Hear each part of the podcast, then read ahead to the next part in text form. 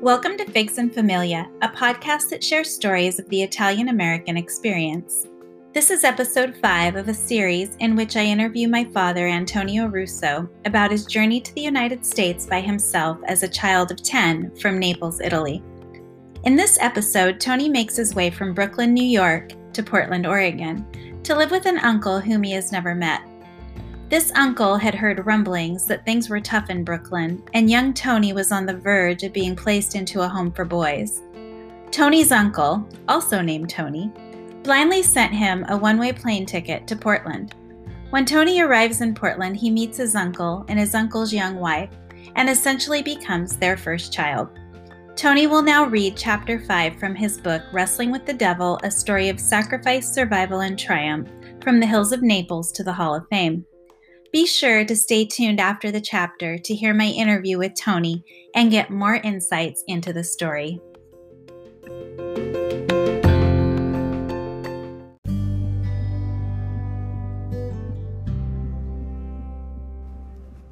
Wrestling with the Devil, Chapter 5, Portland.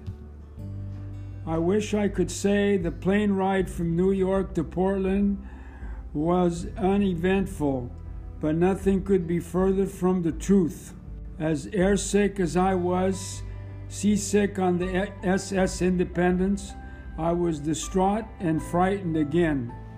The one difference being the kind ladies looking out for me. They kept attending to me even when we were grounded for the night somewhere in the Midwest because of a snowstorm. When the plane finally touched down in Portland, my energy level picked up. And although I was trudging into the unknown, I was excited to meet the man who had sent for me from all the way across the country. My new lady friends escorted me off the plane, and I began to look around for my uncle. Standing still amidst the hubbub of the terminal, I saw a familiar faced Italian man next to a light haired American woman. He was stout, stood about 5'5, and had a round face and black hair styled in a way I'd become accustomed to seeing, slicked straight back. My uncle knew right away who I was. He threw his arms out to, as I approached with my escorts. When I was within reach, he grabbed my shoulders and in a loud booming voice with a thick Italian accent, he said, Tony Roos. From that day on, he often addressed me by my first and last name, dropping the O from Russo. I then received the most hugs of my entire life. I was used to kisses on the cheek, but hugs were something new. My uncle hugged me first and then turned and introduced me to his wife, Gladys. She had a soft, kind face with light brown hair touching her shoulders. My new aunt and uncle each took one of my hands and we walked out of the airport together. And Gladys spoke to my uncle in English. I believe she said something like, He seems pretty small for his age, but he's very cute and sweet. I was pretty sure she liked me. When we got outside, it felt as if we were walking right into a misty gray cloud. A cold, wet wind nipped my cheeks and rushed through my hair. My entire body woke up. I could see the green, pine trees and shrubs and grassy fields. We loaded my suitcase into the trunk of my uncle's car and headed toward his home.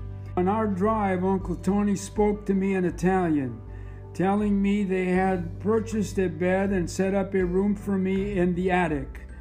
I stretched my neck to watch out the window from the back seat of the car as we sped past farms, orchards, and berry fields. Bobby DeFrancisco may have been right, I thought. Soon we turned off a busy street onto a narrow road lined with small houses on each side. The car slowed, and my uncle turned onto the gravel driveway of my new home, 3327 Southeast 115th Street, Portland, Oregon. The house was small and painted green. like the landscape of my new surroundings. It was encircled by dirt, and the yard had no trees or grass or shrubs. As we entered the house, a medium sized black and white terrier jumped up and put her front paws on my stomach, panting and begging me to pet her. My uncle shouted, No, Trixie, a down! Then he turned to me and shaking one hand in the air, he yelled, Trixie is a, the best dog. She got lost in the flood, and months later, he found her, good as new. He shook his head in disbelief. My uncle mostly spoke to me in full Italian, but he occasionally threw out his sing-song English Italian verbiage that was hard to follow. I was able to make out that their dog Trixie had been lost in a flood and somehow they had found her months later. I would learn down the road that my aunt and uncle had lost everything they owned in the Vanport flood, and the only months prior to my arrival were they finally able to purchase another home. And Gladys' parents, my new adopted grandparents, stood in the middle of the room. Grandma and Grandpa Beard, were both robust, and with smiles they were wearing, I could tell they were happy to meet me. They smothered me with between the two of them, and Grandpa Beard gave me my first ever toy, a cowboy holster with a shiny silver cap gun. Grazie, I said, quiet admiration, turning the gun over in my hands. Then Grandpa Beard motioned for me to come closer. I moved toward him slowly, and he proceeded to help me cinch up the holster. Then he placed a cowboy hat on top of my head. You're a real cowboy now, he said. And they all let out a huge belly, belly laugh. I wore my hat, holster, and gun with pride for the rest of the day. Uncle Tony took me up to the narrow staircase that led to the attic, my new bedroom. We unpacked my suitcase into a small chest of drawers, and my uncle spoke again in his self composed language. You sleep here. You keep this room clean. See, I said. I promised him. But my mind was reeling at the idea of having my own bed and my own space, and it was starting to hit me. This would now be my home. Grandma Beard had cooked a meal of pasta with red sauce and meat to make you feel at home, she told me. We all sat around the dining room table, and Uncle Tony poured everyone a glass of red wine. We ate and drank heartedly. A toast to celebrate your arrival, my new aunt announced, raising her wine glass. Salute, Uncle Tony shouted. Salute, everyone called back to him. They took long drinks from their glasses, and it made me smile. I had never felt so welcome in my life. I slept well that night, and the next day my uncle didn't waste any time in showing me how I'd earn my keep. He taught me how to line the garbage can in the kitchen with newspaper and how to take it outside to dump into the large metal can. He also showed me how to clean up after Trixie and told me I'd be helping my aunt with the dishes. After a few days of exploring my new surroundings, playing with Trixie, and getting to know my new aunt and uncle, I woke up one morning and could sense that things were going to be different. You are going to start school today, Aunt Gladys announced as she directed me to the car, and we started down the road.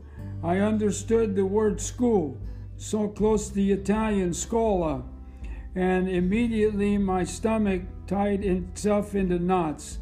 We continued driving and ended up in the parking lot of Powellhurst School, and Gladys walked me up the stairs of the giant concrete building and then into the main office where the, she enrolled me in the fifth grade with a teacher named Mr. Wunderlich.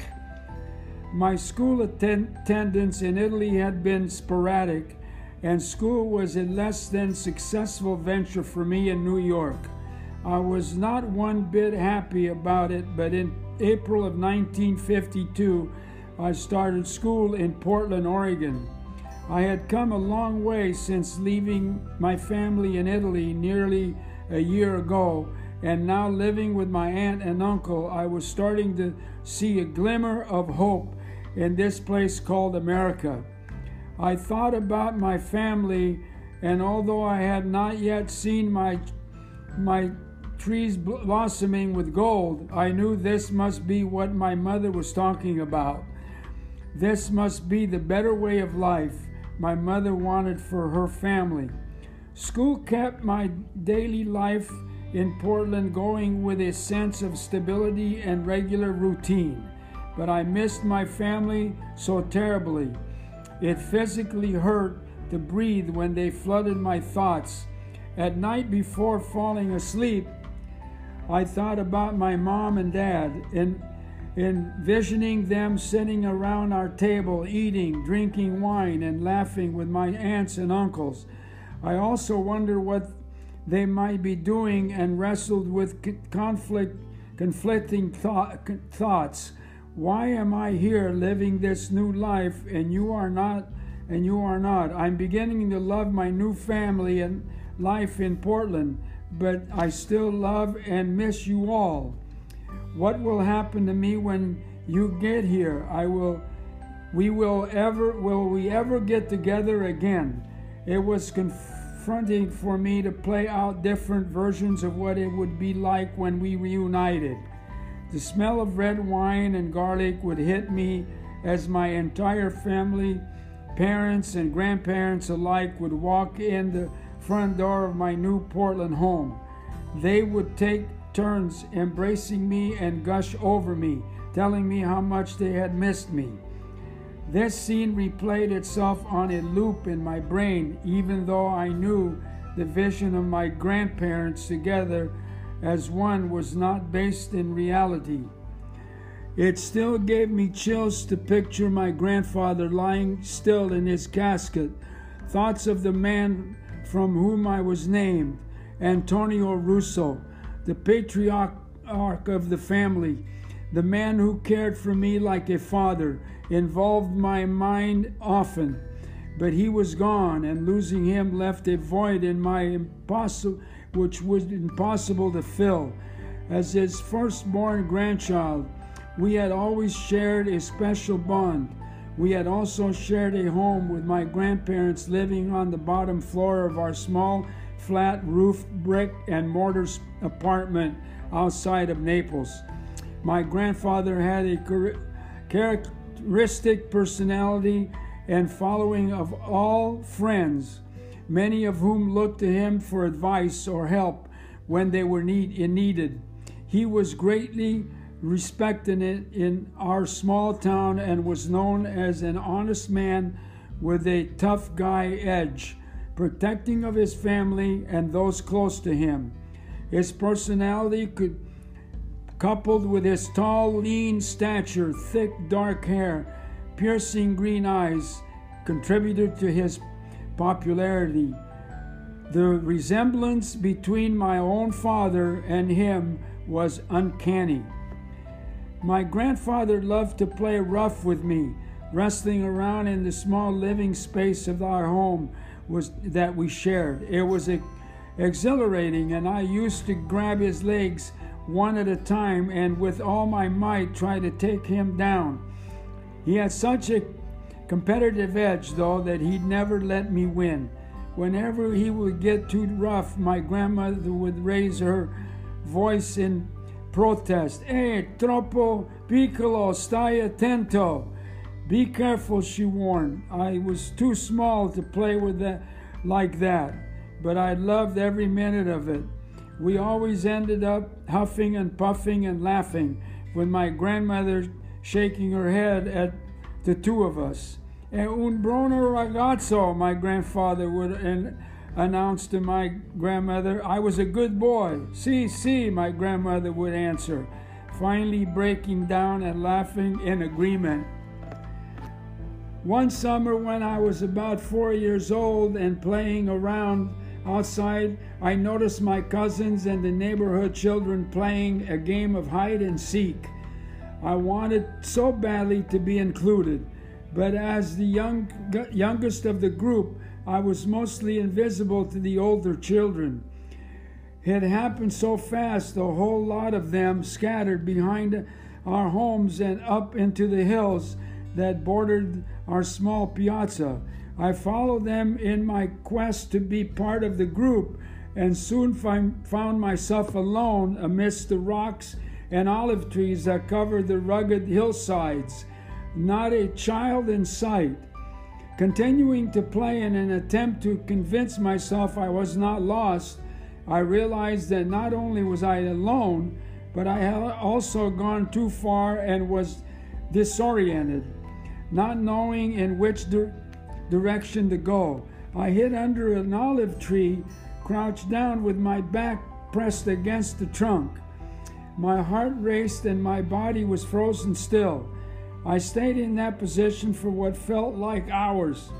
When dusk settled in and darkness threatened to surround me, panic coursed through my veins, every thought turning to stories of wild animals living in the hills around our village. In my mind, every sound I heard was either a mountain lion or a large venomous snake. My ears perked up when I heard the earth rustling softly and swiftly nearby. I buried my face in my hands as the sound got louder. It was closing in on me. I was convinced I would soon become the supper of an hungry, oversized cat.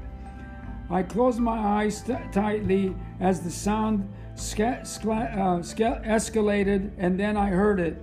My grandfather's strong, confronting voice. Tino! He hollered, short for Antonio. I looked out from under my hand and tried to respond, but found myself still frozen. Then through the blackness, I saw the dim glow of his small lantern.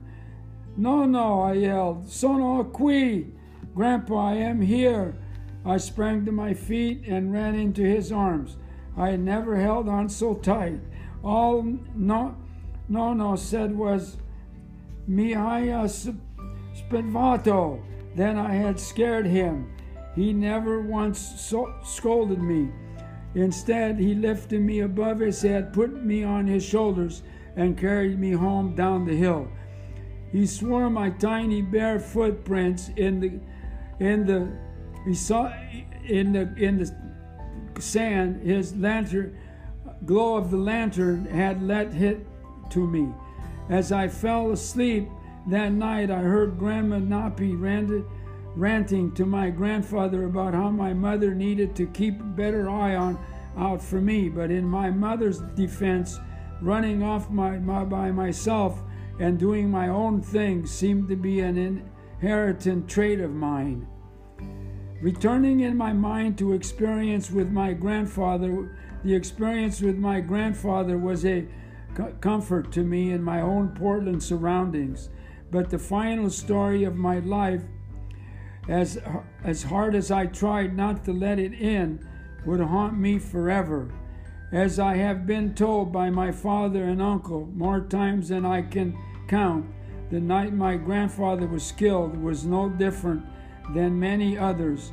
He had finished his deliveries of wheat and fresh produce to the silos and convents and markets and around the Naples area and then stopped off at a local bar for a drink of his favorite red wine. Like many times before, a game of cards ensued. In attendance that evening was a local man by the name of Salvatore Biancamano, known as about the town as a loudmouth and a cheat. He even had the look of a large rat with his thin, wiry mustache, nervous voice, and twitchy body. My grandfather had won a sizable amount of money and had collected from all except from Biancamano. Fed up with his man's games and knowing he would wasn't going to pay up, my grandfather reached across the table and grabbed Biancamano by the throat, with a trembling hand squeezing tightly under his jaw so as to terminate the man's breath. My grandfather lifted him off of the ground and held him up with one arm. The man in attendance was watched in attendance watched in all silence, holding Biancamano up and looking into his eyes with a deep-seated contempt. My grandfather shouted, "To tu Robbie dalla famiglia and della amici, vate and non ritorna più." You steal from your family and your friends. Get out of here and don't come, re, come back. Don't return. Upon being released, Biancamano dropped to the ground. Humiliated, he grabbed his throat and fled the scene.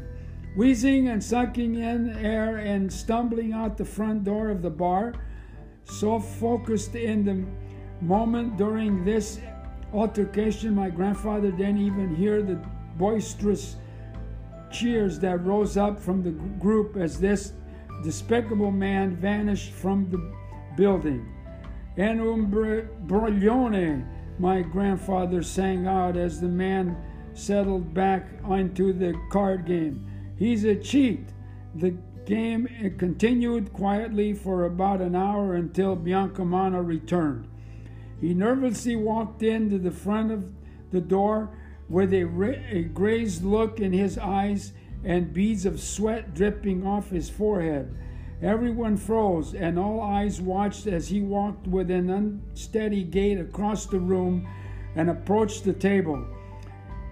He positioned himself right next to my grandfather. As my grandfather pushed his chair from the table and stood up to face him, toward over he towered over the rat-like waif of a man. In a mad flurry, Biancamano pulled a large butcher knife and stabbed my grandfather square in the gut while muttering, Tu poi per famida contro Salvone Biancamano.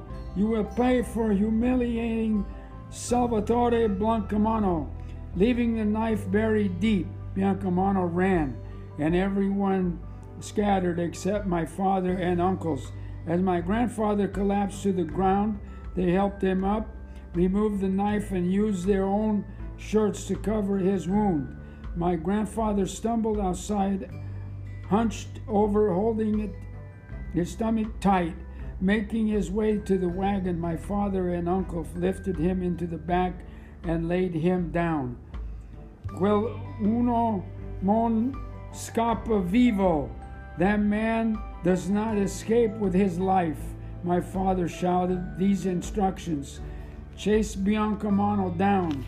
I had been as asleep and woke to the screams and chaos when they arrived home. The scene was terrifying. The sight of my grandfather being covered in sheets and as he lay in the middle of our table was more than I could bear. Che cosa successo? No, no.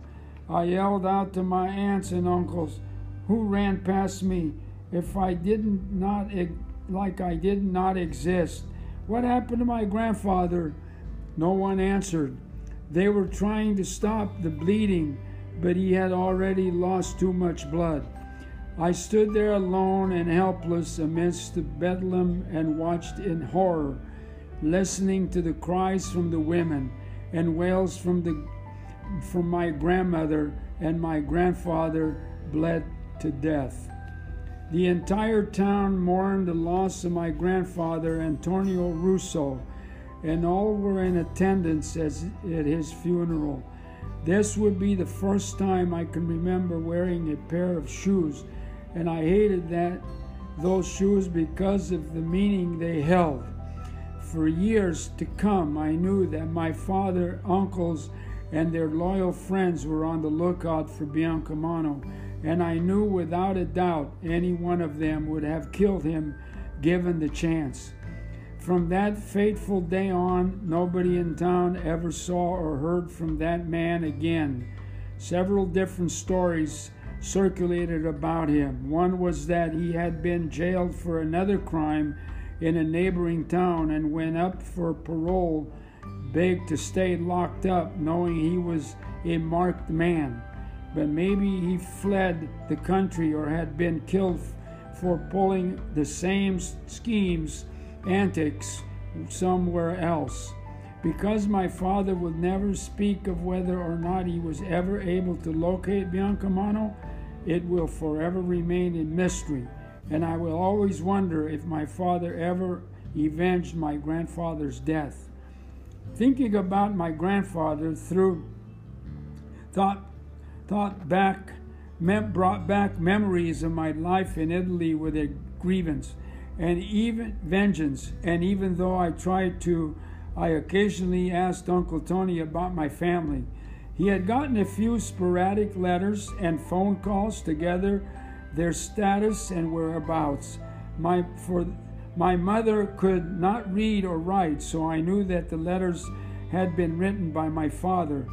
I thought of my family I had left behind and the time and then that time and then the day while I was in the backyard throwing a stick for Trixie, my Uncle Tony had been on the phone for some, some time. I sensed he a heightened tension, but didn't know why. He called me into the front in, in, to inform out, me outside and spoke in full Italian this time. La mamma è qui. My mom has arrived. Chills shot up my spine. Quando la posso vedere? I wanted to know when I could see her. This question seemed to anger my uncle, and he threw his arms up in the air and yelled, No, non la vede ancora. Lei va lavora al ristorante del zio Miguel in Arizona. She was going to work in Uncle Mike's restaurant in Arizona, and I would not be able to see her.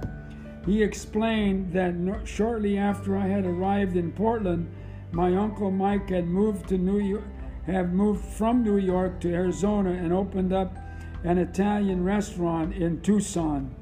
My dad, my dad, brought brother and sister were still in Italy, and my mom, knowing she could earn money in the States, was trying to stockpile enough so that they, when they re- the rest of them arrived, they would be able to make an easier time of it. Knowing my mother was so close yet so far away, and that I still could not see her, didn't make any sense to me. It was heartbreaking. In the end, she didn't make any money working with Uncle Mike. His restaurant did not do well, and he ended up paying her way back to New York. She was penniless.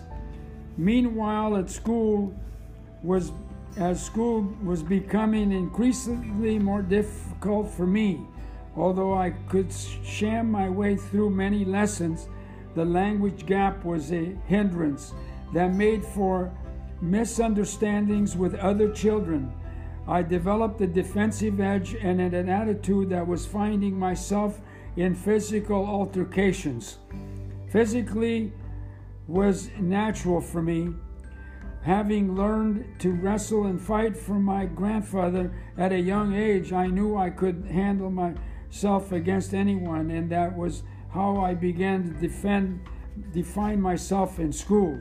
It is also what happened to me shaking off some of the demons, the stress I was dealing with, and such a being such being separated from my family and struggling with English, but my behavior only brought more problems.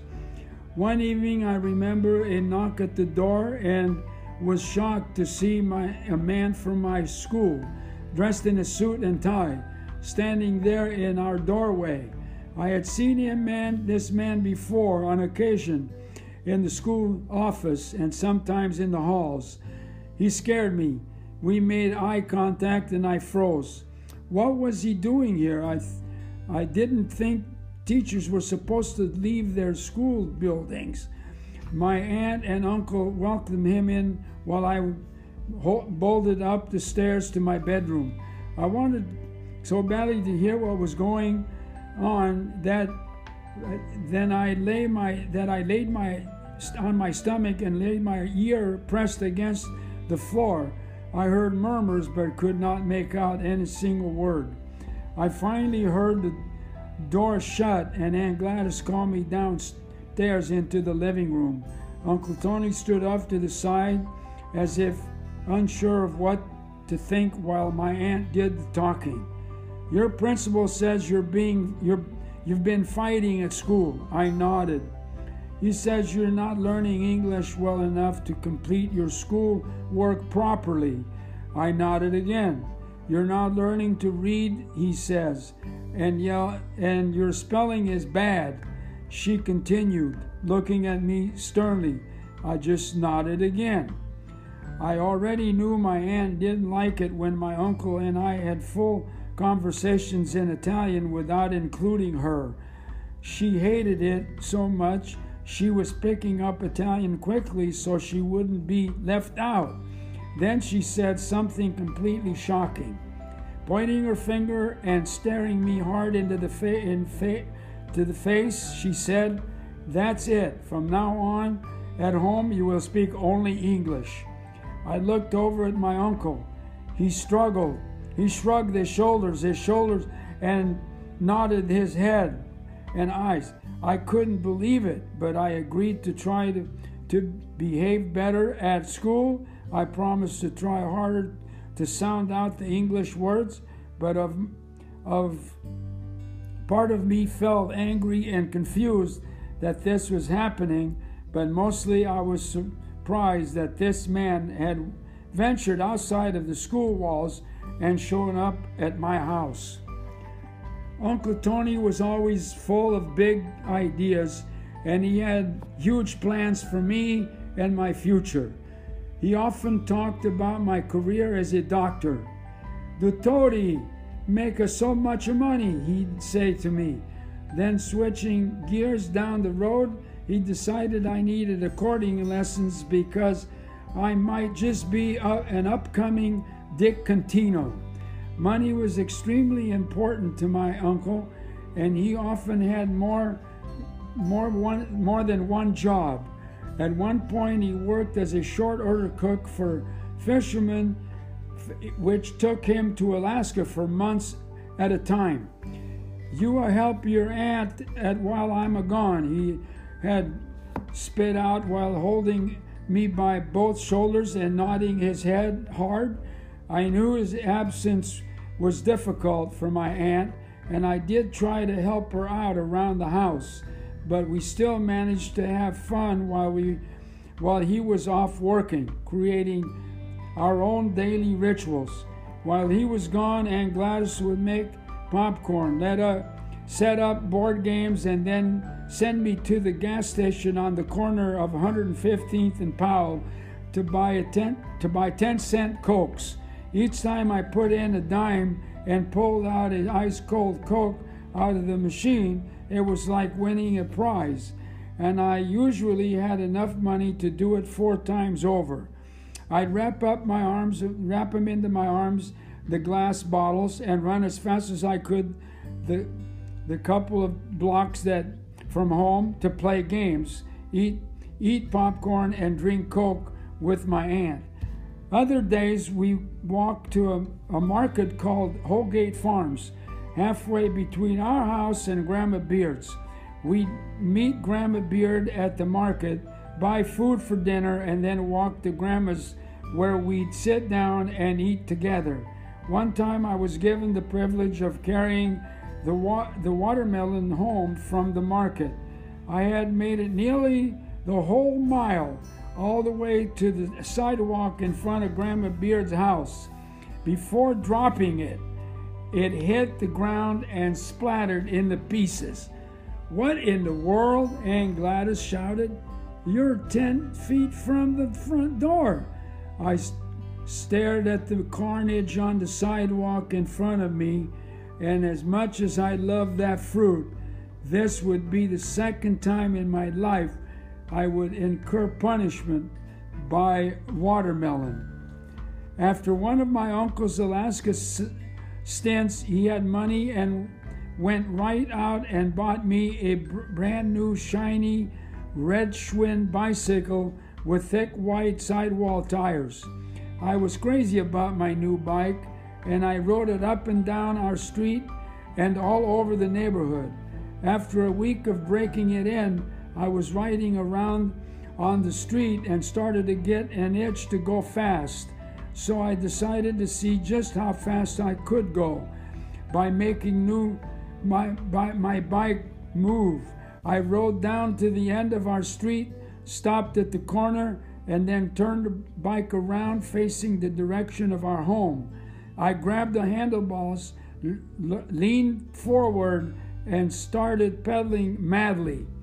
I kept pushing faster and faster until the pedals were spinning my legs instead of my legs spinning the pedals.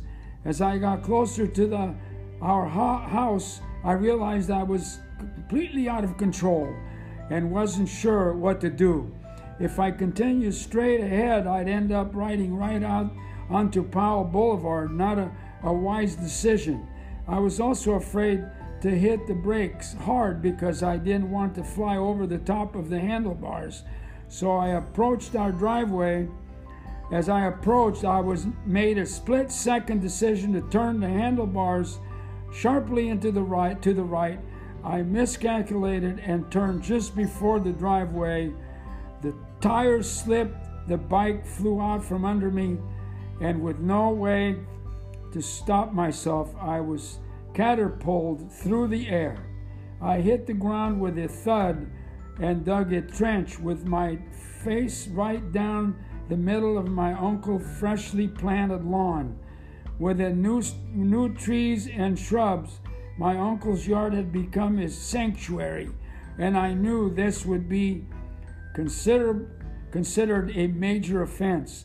I lay there, afraid to move, until I heard my aunt come running out the front door. I stood up slowly, my face caked in dirt, to see Uncle Tony so furious he couldn't speak. He was holding a shove, shovel into on one hand and the hand the other had on his head at the trying to figure out what's going on. His lips were pursed so tightly and his face was escalated so deep, shaded of red, I wasn't sure if he was breathing. My aunt had seen everything through the front window, and again Uncle Tony let her do the talking. Her voice was fading in and out, and I was trying hard to listen. I made out phrases like, be more careful and think before you act and pay attention. But I was holding back an uncontrollable urge to spit, and all I could think about was getting the grit out of my teeth. Needless to say, I wasn't sure if I'd ever see my bike again. You won't see the, the likes of that bike for one full week, my aunt yelled, and Uncle Tony concurred. Solving that mystery, I was so happy that I was only going to lose my bike for a week. I nearly smiled, but thought the better of it.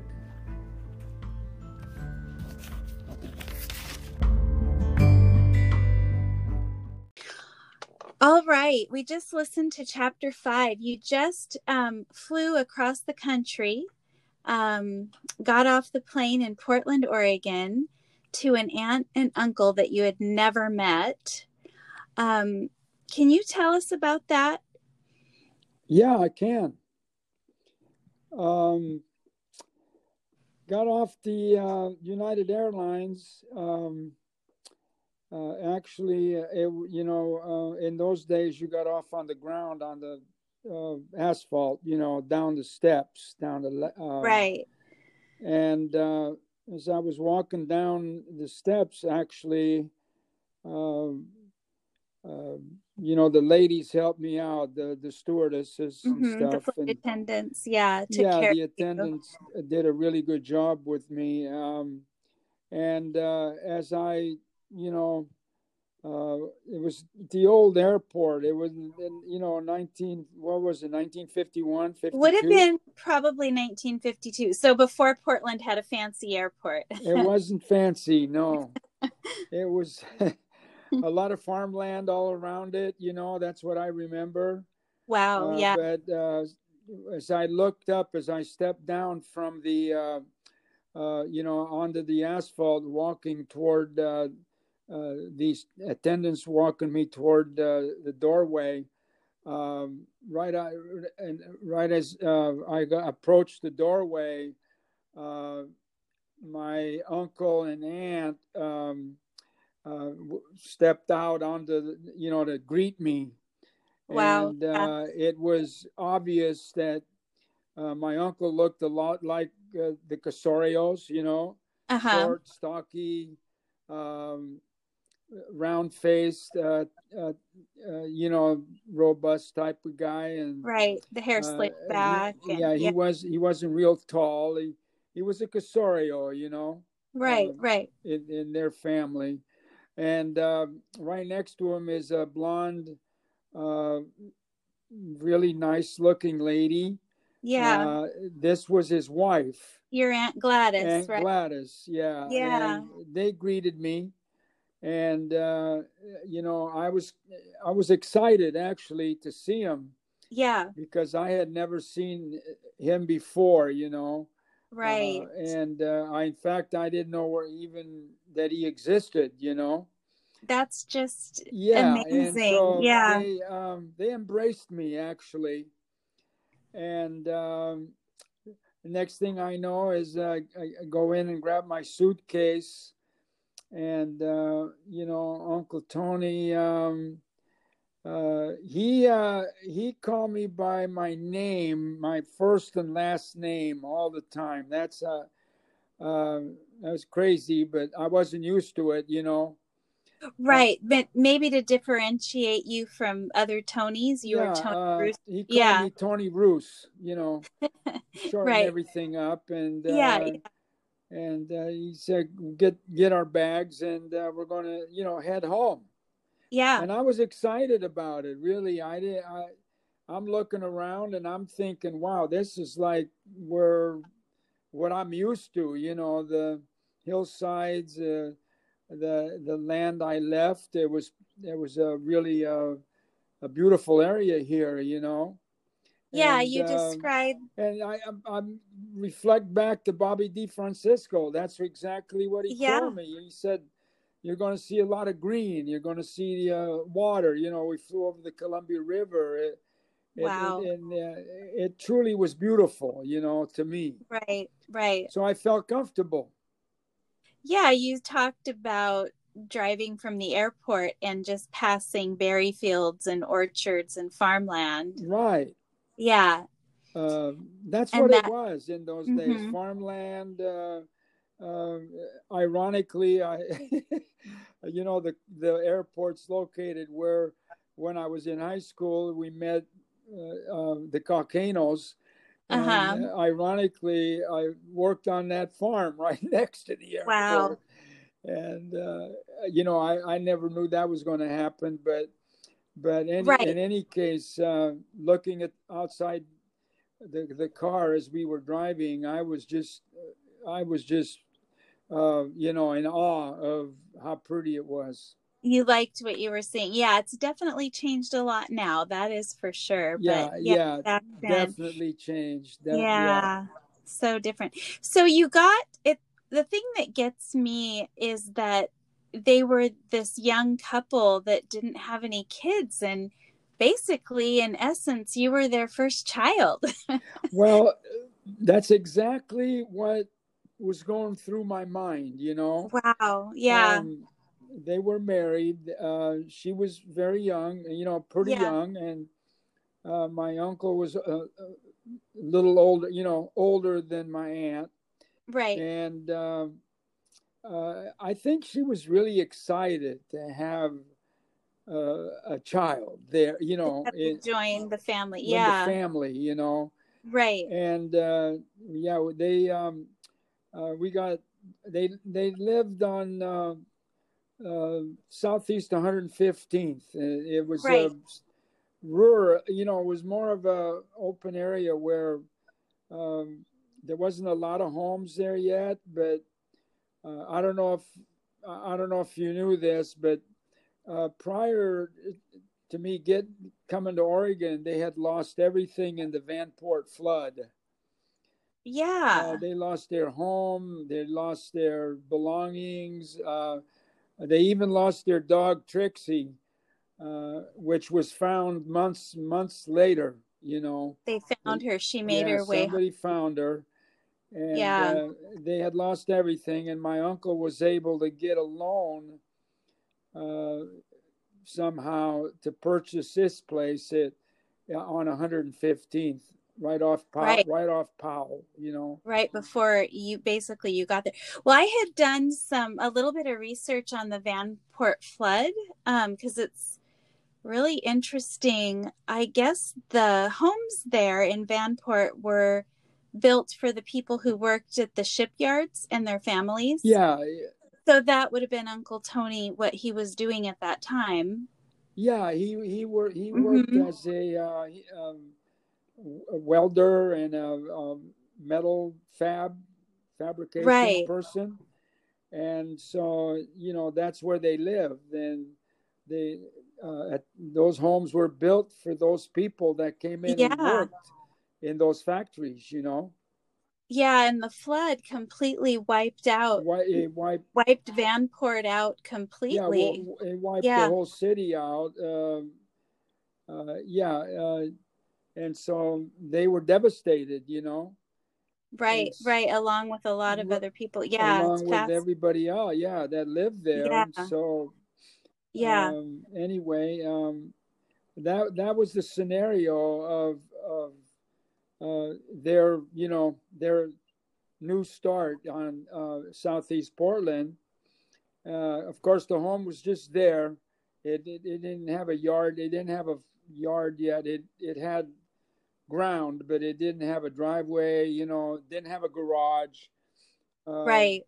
Uh, my uncle, that came later for him, you know, he was putting things together on it. Yeah. Yeah. Um, okay. Well, he set you up in a room and then very soon Aunt Gladys enrolled you in school at Powellhurst School. Yeah. Um, you know what happened when I got there? uh, my aunt's mother and father, Grover Beard and and Doris Beard. Okay. Okay, they kind of became my uh, grandparents, you know.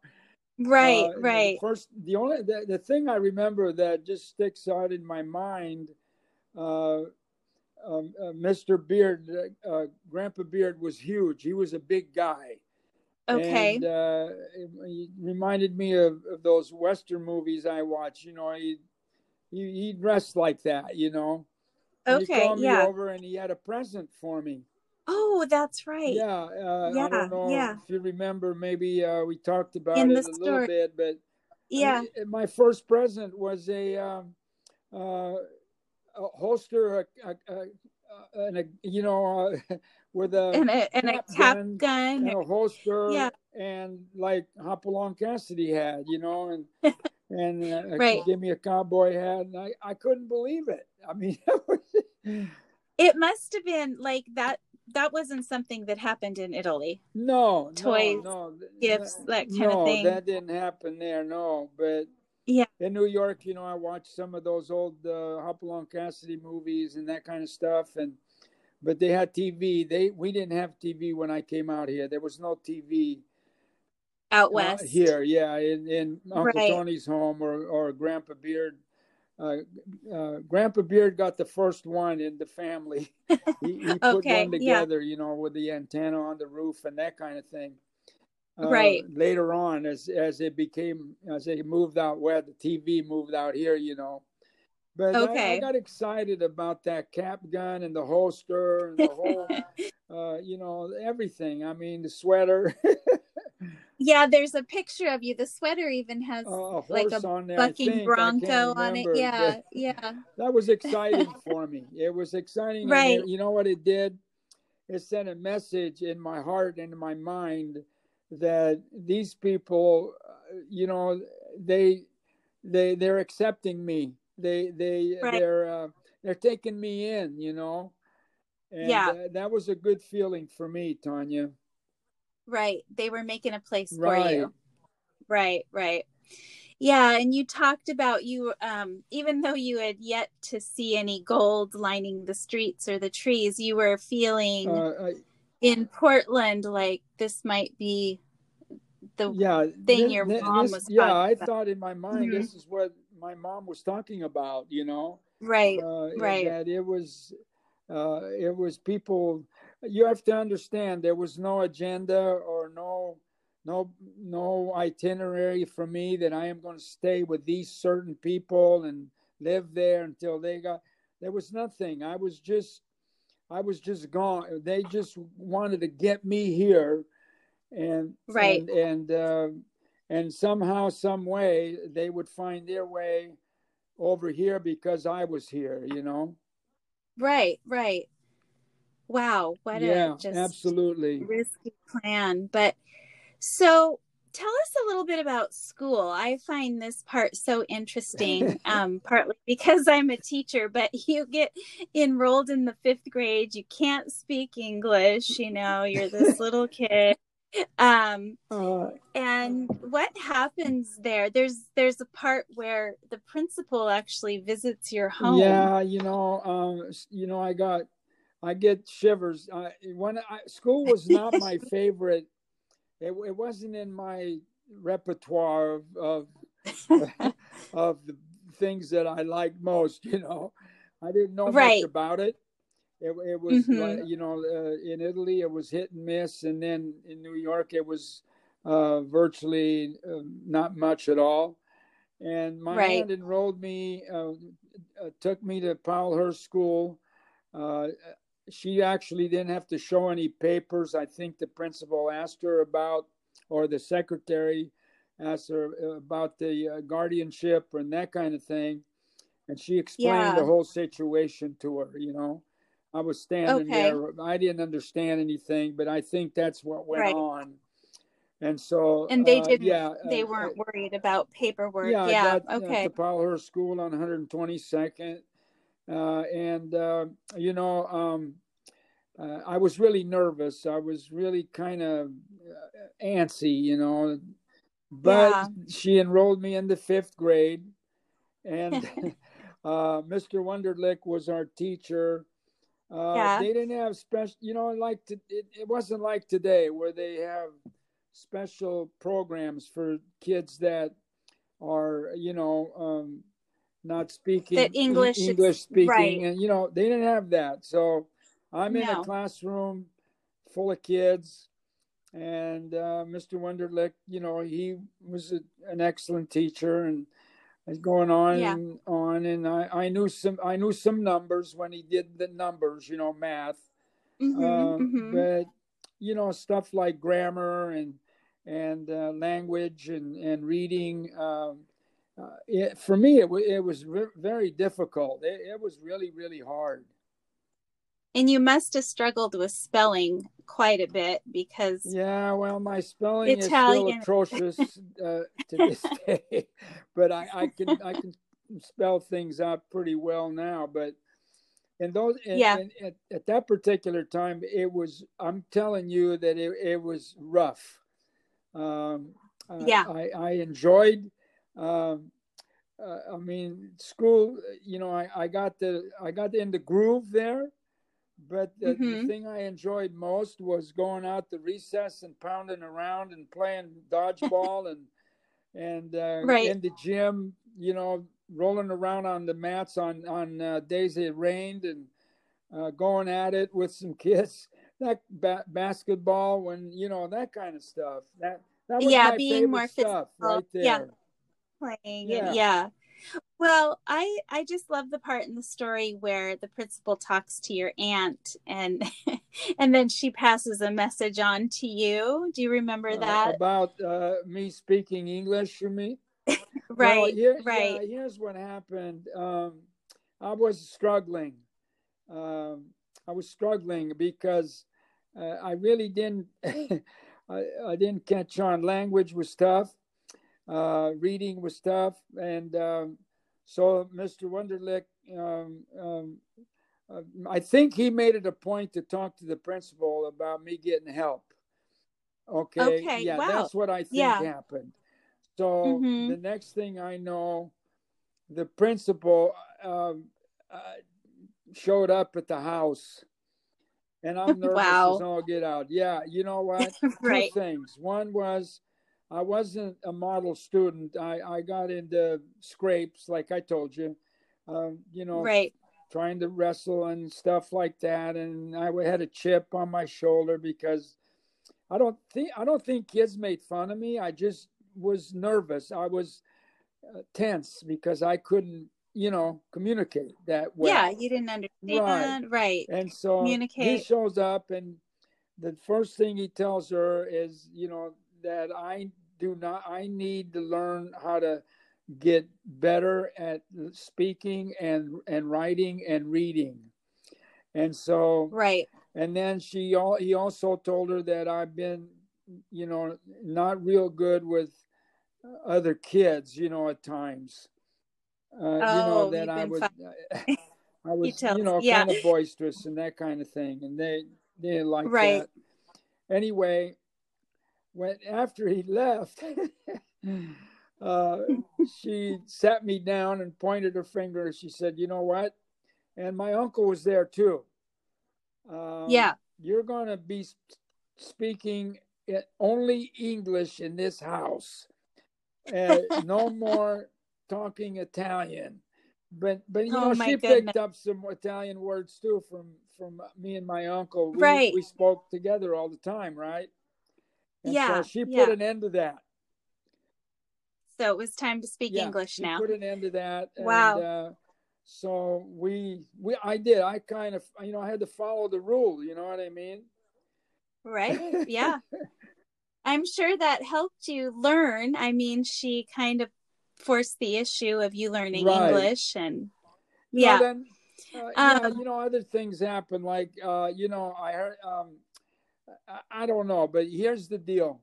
I'm, my uncle showed me where I was going to be sleeping upstairs in the attic, right? Yeah. And, yeah, that, that was great for me. I had a room of my own and they bought me a bed and, you know, and a, uh, chest of drawers, that kind of stuff. Uh, it, Yeah. it was wonderful. And, um, uh, but you know, I kind of right away, my aunt and my uncle set down some rules for me that I had to, you know, really Okay. earn my keep. Actually, I had chores, Yeah. and I couldn't abandon Okay, them yeah. because my aunt wouldn't and my uncle wouldn't let me abandon, you know, uh, the chores I had to do. The first chore was uh, Right. I had to line the garbage can, empty the garbage can, and learn and learn how to line it. Those days it was Okay. newspaper. You didn't slip a You bag down there. newspaper- It was uh, lined newspaper all the way around it, and then put it under. You know, put it under the sink after I took it out to the big trash can, and that was my job Right. when that thing got full. The other job I had Okay. was always help with the dishes. Always. Okay. I had to help Okay, my yeah. aunt with the dishes all the time, every time. And then my other job was And there that was- I had to okay. take care of the not not just Trixie. You know, after they found her, Trixie would love me. She jumped. We she retrieved sticks all day long. I played with her. You know. But Aw, my aunt got yeah. into raising some other dogs. My uncle built a little kennel out in back, and Uh-huh. they had border collies. My aunt got the, and you know, show dogs. You know what I mean? Wow, and okay. So that was my So you helped job. take care of the dogs. Take care of um, uh, of the um, uh, the kennels. You know.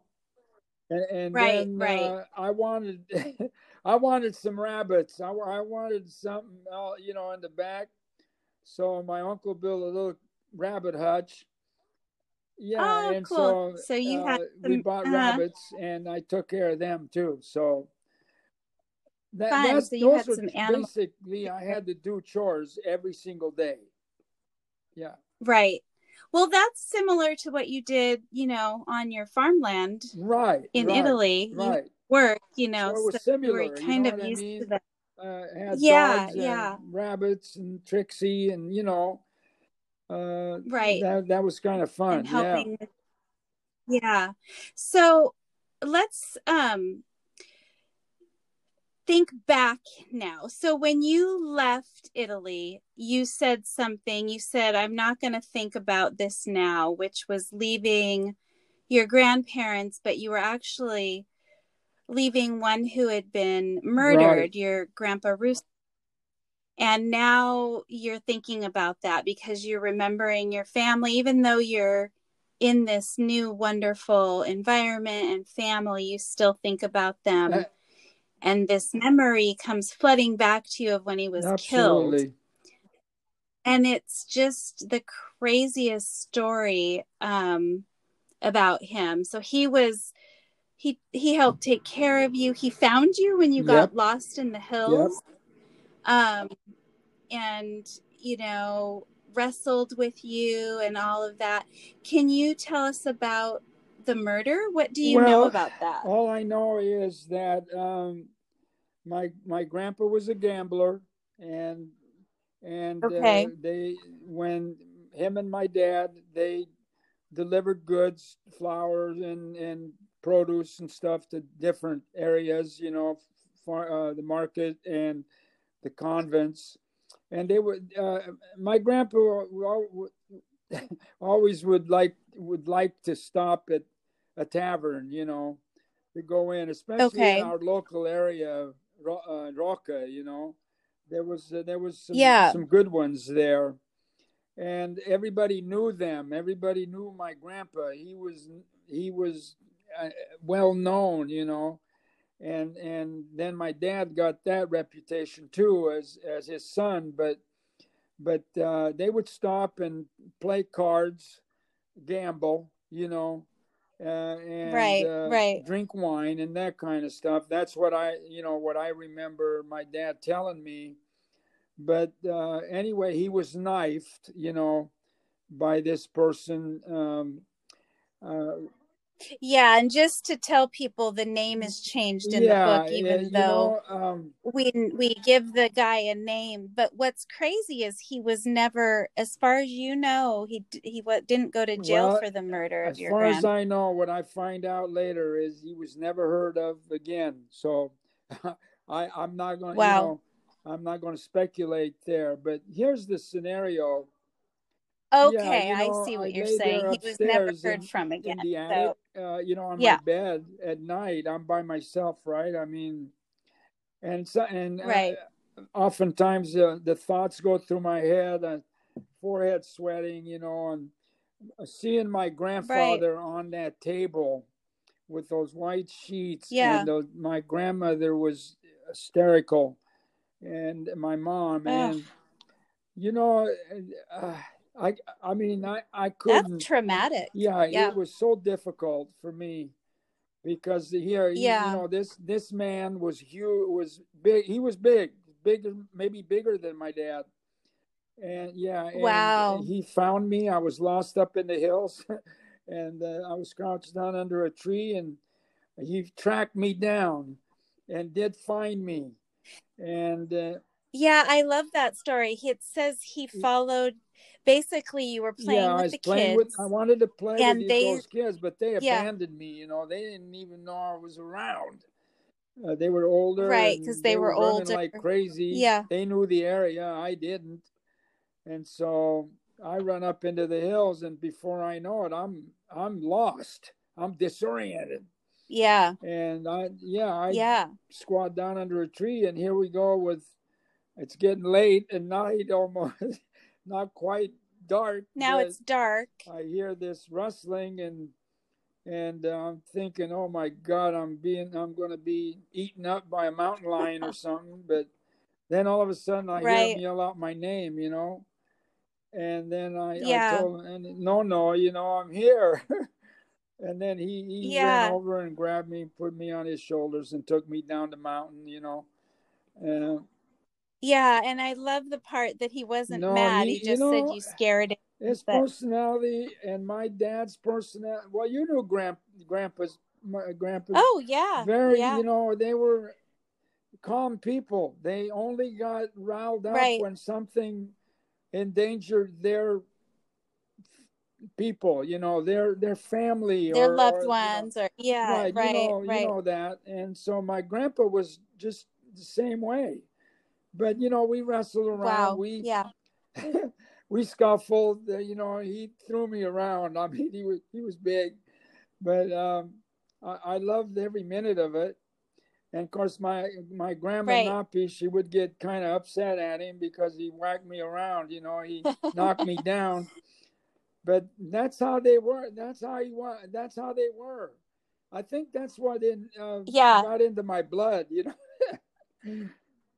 The wrestling, I was going to say that's some foreshadowing into your later career Yeah, in and- wrestling. and yeah. fighting and that kind of stuff. I, I, don't know. I mean, right. You were physical. It was in maybe ingrained Yeah. in me a, a little bit more than it should have been, but anyway, um, yeah, Right. That, that that Well- that's the thing. That that was that was a devastating trauma for me, and uh, and I still think back to this day. You know me with him and my grandma, and uh, also um, you know the ch- we sit and roast chestnuts together.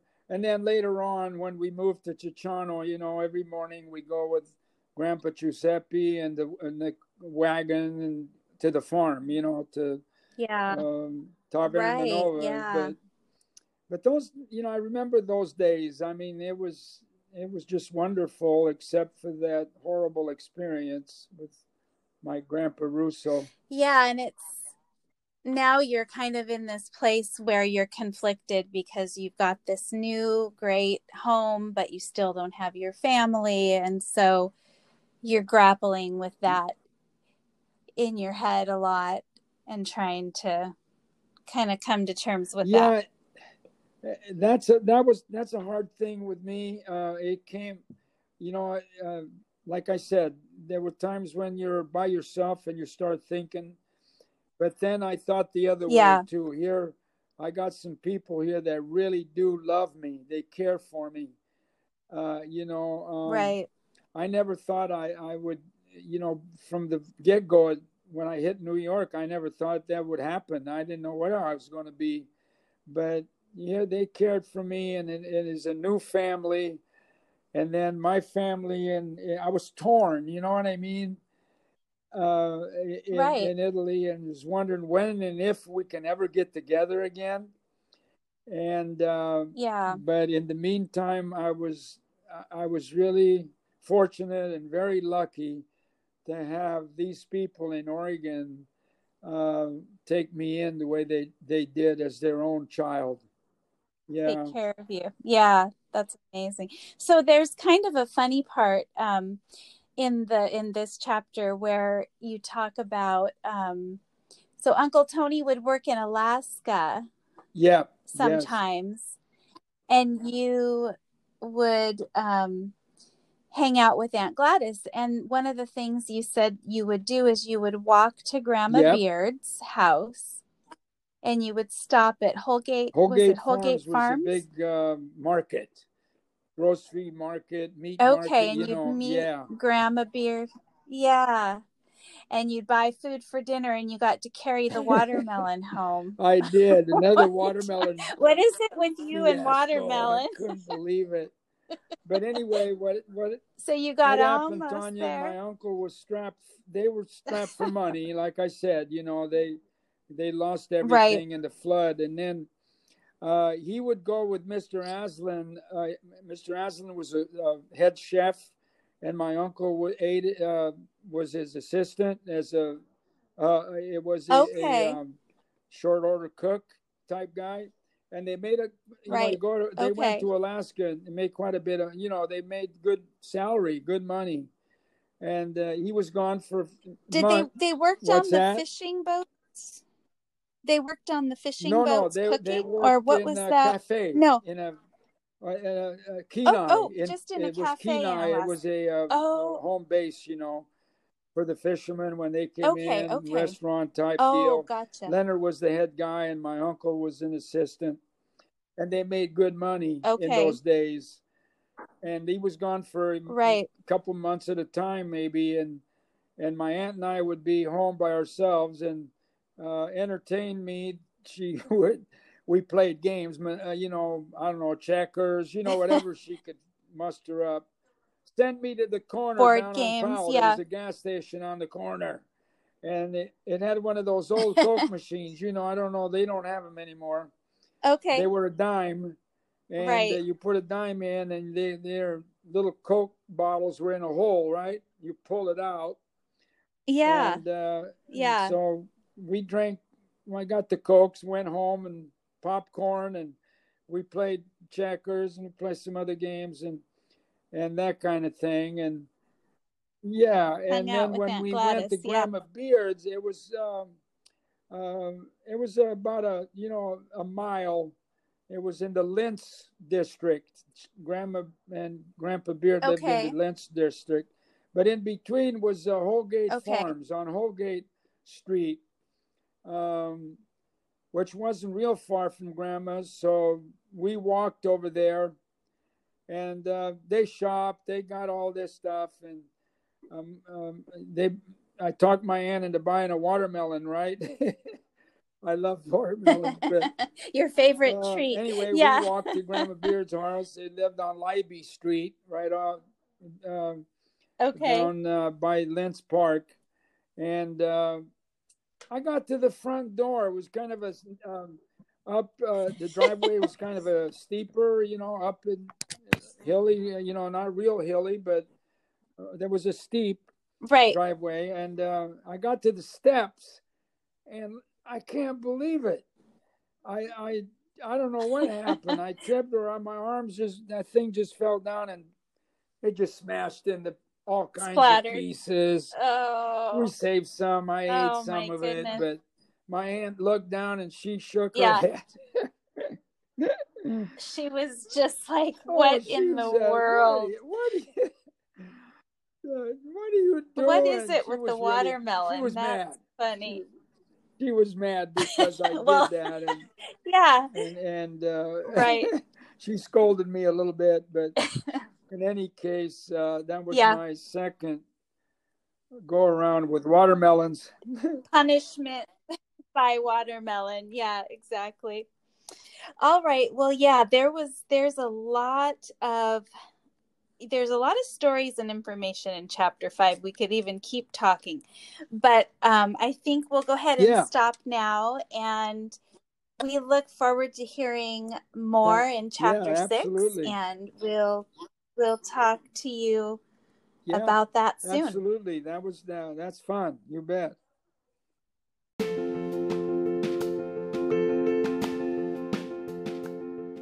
Thank you so much for listening to our podcast, Figs and Familia. If you have a message or a question for myself or Tony, please go to our podcast homepage and leave us a voice message. We'd love to play your question on the air. Or you can email us at figsandfamilia at gmail.com. We'd also love it if you subscribe to our podcast on your favorite listening platform. Looking forward to next week. Thanks, everyone. Ciao.